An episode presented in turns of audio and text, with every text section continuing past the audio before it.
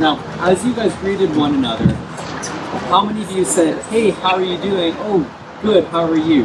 You can just—it's not a bad thing, but how many of you? Yeah, yeah, all of us, right? Oh yeah, no, I'm good. How are you? Right? It's just like it's it isn't a throwaway. I mean, it's just a part of just I don't know how we greet each other. How are you? Oh, I'm good. Oh, you know, how are things? Oh, yeah, no, they're great. They're great. Or oh, they're fine. Oh, they're oh, you know, whatever. Right? We have kind of these exchanges. That makes sense in this kind of a short period of time right now, right? We don't have time to get into the the nitty gritty, the deep aspects of how things truly are going for us, right? But I had a friend ask me one time, "How is your soul doing?" And as soon as he asked that question, it was like, oh, okay, like he's he's real here. He really wants he wants me to go deep. He wants me to have some sort of a, a fully fleshed answer beyond, oh, I'm, I'm good. How are you?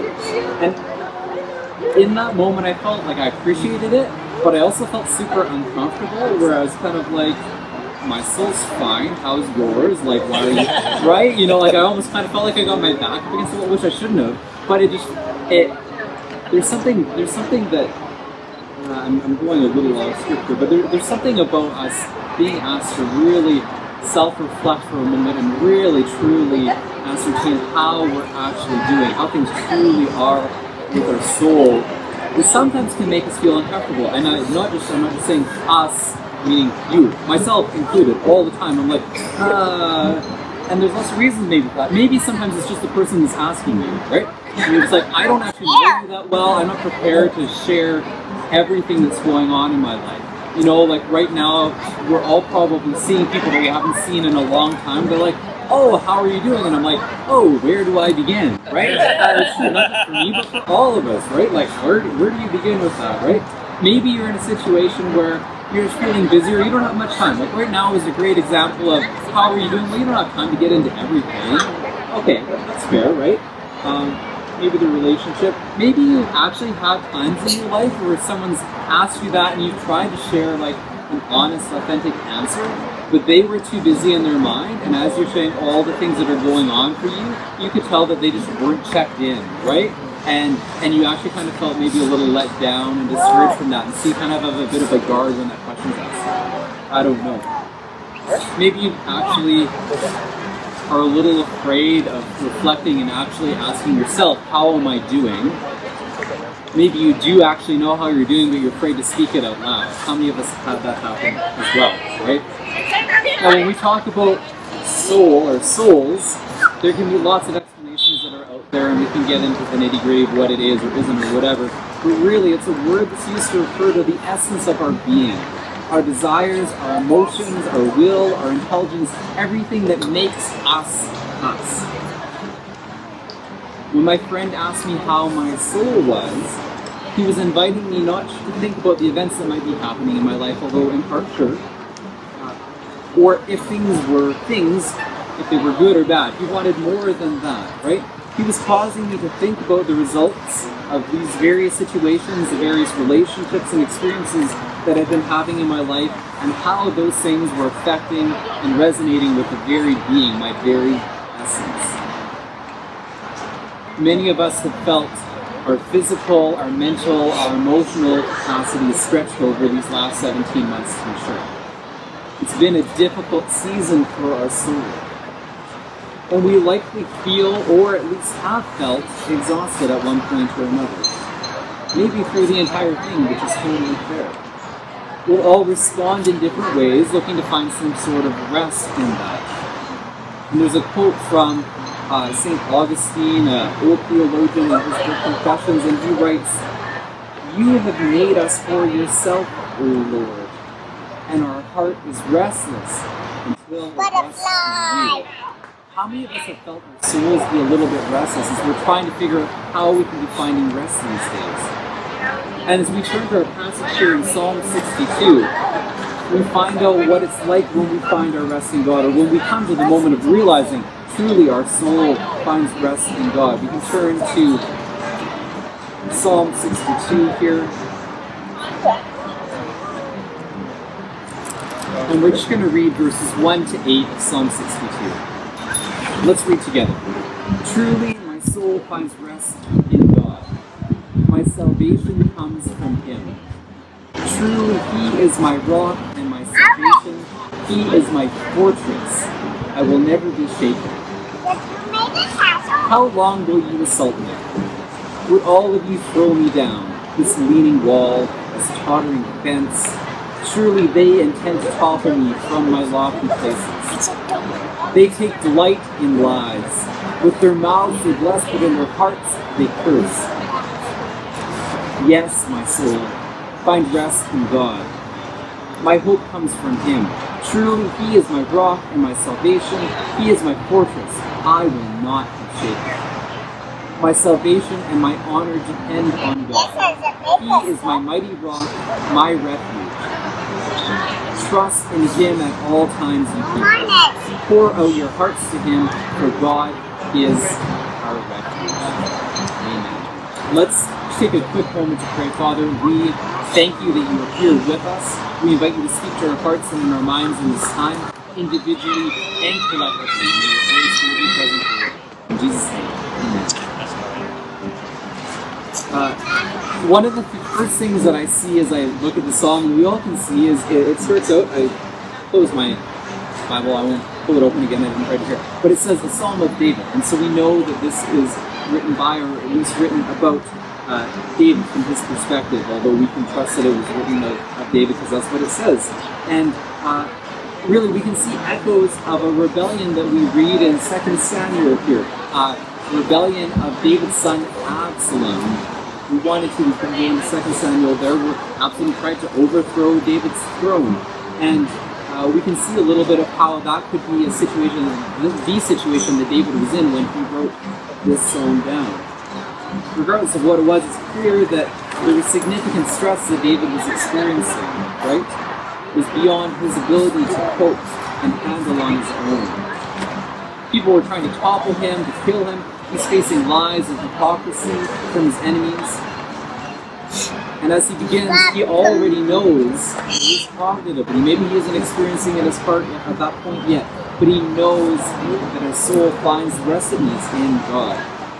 Other translations uh, translate the word rest uh, as a phrase like wait in silence, that's the ESV, or wait quietly is the way it's worded in the NLT.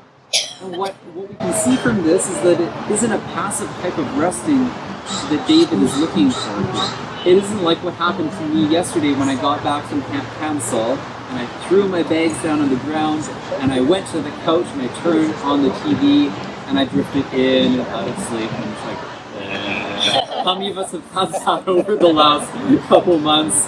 Yeah, absolutely. So, you know, we, we have the saying, and it's not bad to do that necessarily sometimes, but that is not what David is saying the rest is that we find in God. It isn't a passive rest, it's an active type of rest where we intentionally listen to God's commands. We are still and we remember that He is God when we're in the midst of the stressful situations we might find ourselves in, we take a moment to stop and wait quietly before the Lord. We need Him to calm our minds, direct our thoughts, and carry our burdens. And we do this because we know that we can trust Him. We know that salvation comes from Him. We know that we can find peace in Him. And while this salvation, yes, includes eternal salvation, this passage is more referring to salvation in the here and now from the present circumstances. I'm sure in that moment David would have been like, oh, you know, the idea of eternal salvation, yes, that's great, that's neat, but I want to be saved from the person that's going to kill me, right? He wasn't as worried about what's going to happen after. He wants to be saved here and now. And that is salvation that God provides for us. It isn't just referring to eternal salvation, but it's salvation, it's healing, it's wholeness right now when we find ourselves in these stressful and challenging circumstances, we often find ourselves, yes, wanting maybe to do the Netflix, fall asleep, and drift in and out. But we also want to find some sort of victory as well, right? We want to have victory over whatever, whatever it is, maybe good or bad, right? Like when I'm running a race, I want to experience victory. It's actually been a long time since I ran a true race. But when I'm just out running, right, I want to experience the victory of making the time that I've set out for myself, or not stopping running. Maybe that's victory for me in that moment. But victory, it's not just about like winning, but it's about the rest and the peace that comes after we've won or experienced that victory, right? And in a way, we could say rest is true victory. When we make the rest, we feel like we've accomplished something. When you get off the plane to start off your vacation, you're like, success, yes, I can rest. When you resolve conflict between yourself and another person, you feel a sense of rest and peace. Finding rest in God is finding success. When you resolve a conflict, pardon me, I already said that. It was broken by sin. This close relationship with God that we're intended to have is broken by sin, yes. But as we draw near to God, we accept His salvation and experience His love and goodness, our soul's desires are satisfied. Our soul finds rest in God primarily because that's the state we were created to be in. State where we're resting in God. A state where we have a relational wholeness and intimacy with Him and with one another. When we find rest in God, that doesn't mean that all of our earthly circumstances are going to be fixed according to what we might want them to be. We trust God's wisdom in the midst of that. And that's where I really like this picture of the fortress uh, that the NIV states. And even in the NI, uh, pardon me, in the ASV, it translates fortress as high tower. Similar idea, of course, but as you look at fortress and high tower, you get this picture that we're protected from the battle that might be going on. You might initially think removed from, but it's not really getting at being completely removed from. Just like in our earthly circumstances, we're not completely removed from the implications of what's going on around us. David certainly wasn't completely removed from the implications of the people that were fighting against him and wanting to kill him. But we can trust protection in the midst of those things according to God's wisdom. Doesn't mean he'll fix it all, but we can trust he'll protect us and he'll give us his perspective. I mentioned already that I was out at Camp Camisol, and on the one night when we were out there, uh, all of the counselors were already back in their cabins, but the program staff, a few of us were like, we're going to go outside and look at the stars. It was, unlike today, it was perfectly clear outside that night. There were no clouds, there was no smoke, we could see everything perfectly. And I didn't know this at the time, but it actually lined up with this yearly meteor shower you might know the name of this. I don't. Uh, one of my friends out there, he was awesome. He knew all the things. It was, it was great. But I, I saw that night more shooting stars than I probably have ever seen at any other point altogether in my life. Really, it was so amazing. As you looked up, you were, I just felt like I was in such awe of God's creation. In a way, it made me feel small, thinking of our little ball of dirt, maybe rolling, curling through the cosmos but I also felt incredibly secure, knowing that only God could hold all of this together. And if He can hold all of this together, then certainly I can trust Him with my life circumstances as well. I can trust Him with my life. I can trust that I can rest in Him because He has the whole world in His hands, as the song but often I find, and I don't know if I, I, I hope I'm not the only one that finds myself in this at times. But when I'm in the middle of a tough spot, it can be hard to be thinking the way David is here right now. It can be hard to remember I can find rest. My mind is consumed by the challenges I'm facing. I feel like rather than that clear midnight when we were outside where we, we could see the stars and have this great perspective, I kind of feel maybe like a day like this, where it's a little cloudy, there's smoke, my voice is a little raspy, just things aren't quite right. And maybe after the situation has passed, I may be like, oh man, I should have prayed about this. Or what would have happened if I had actually found a moment to just rest in God and allow Him to reorient my perspective? There's lots of times where I find that. And I know that as I as I experience those things, God has more for me, but sometimes it can be hard to figure out how to make that happen. How do I develop a rhythm in my life where when those challenges come, I can be like David here is here right now. Now, I don't want to put David on too much of a pedestal. He probably was going through this for a long time, and then God spoke to him in a way that reminded him, yes, I need to be resting in God. And it's interesting as we look at this passage as David as David writes this psalm, we see a number of a number of things here. We see where David kind of his perspective transforms in a little way. You know, at the start, we see he seems to be in a bit of a place of desperation. Truly, my soul finds rest in God, he says in verse 1, as he's reminding himself almost of it, right? Where he's trying to say this, you know, we say this sometimes, right? Like, I know, I, I know, like, oh, I'm thinking of a little engine that could, right? I think I can, I think I can. No, David isn't focusing on his strength, but he's reminding himself of the truth. I know, I think God can, I think God can anyway. As we go on in verse 5, he speaks somewhat more confidently He's speaking to his soul. He's encouraging his soul, saying, Yes, my soul, find rest in God. He's been reminded of this truth and he's starting to find courage and strength in this truth. And then in verse 8, his confidence grows even more as he addresses us, the readers, saying, How does he word it again? I'm going to find it here again. Should write, I should write page number trust in Him at all times and pour out your hearts to Him. He starts speaking to us and admonishing us to find rest in God rather than having to deal with it only on his own where he's trying to figure it out for himself. As I was prepping, I was reminded of a verse that I preached on a little over a year ago, Matthew 11, 28 30. And it says this, come to, come to me, all you who are weary and burdened, and I will give you rest. Take my yoke upon you and learn from me, for I am gentle and humble in heart, and you will find rest for your souls. For my yoke is easy and my burden is light. We find rest in the ways of Jesus. Our souls are designed to be resting in God, at peace with Him, His creation, and the ways of Jesus lead us towards that reality. What are some of the ways of Jesus? Loving God and loving others, we know that. Caring for the poor and the marginalized. Accepting those that are deemed unacceptable. Living generously. Being a part of the inbreaking kingdom here on earth as it is in heaven. And as we take on the ways of Jesus, we begin a journey of finding greater rest in God.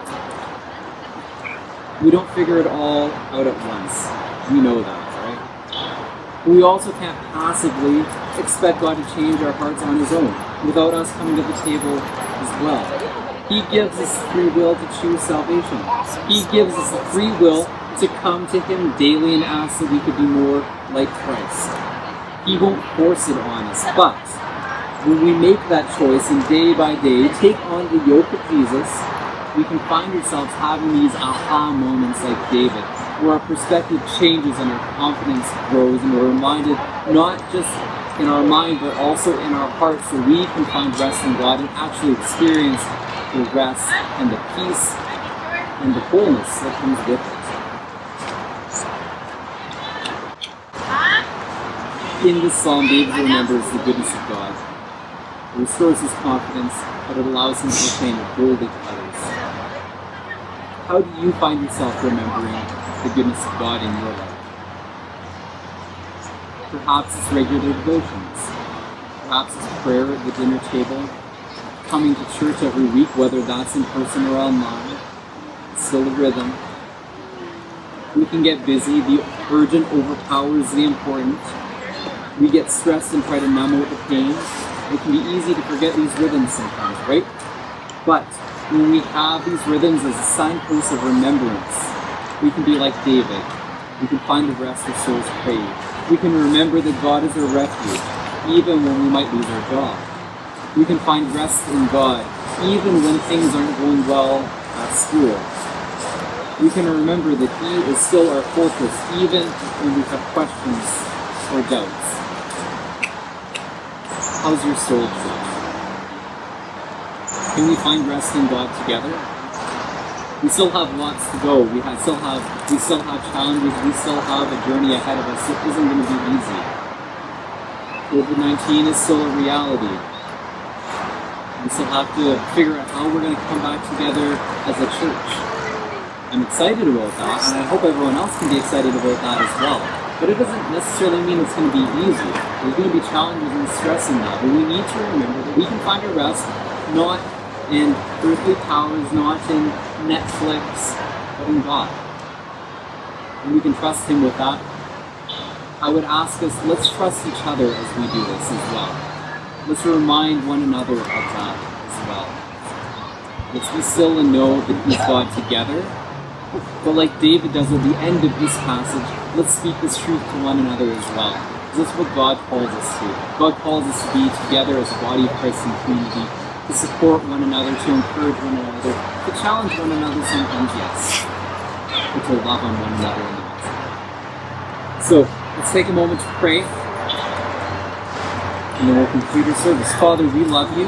We thank you that we can find rest in you. It might sound very easy, it might sound not overly challenging to think of it this way. And yet it's a challenge to live in daily, isn't it? It's a challenge for us to figure out how do we continue to find rest in, in you, God, how to trust you with our circumstances. The Spirit, I pray that you would be speaking to us. If there's one thing that we could be doing that would help regularly change our perspective, help us fix our eyes on you upwards and not being too focused on the problems that are in front of us. We shouldn't ignore the problems in front of us. But as we have a heavenly perspective, we can figure out ways to take on those challenges through surrendering to you. We love you, Father. We pray these things in Jesus' name. Everyone online,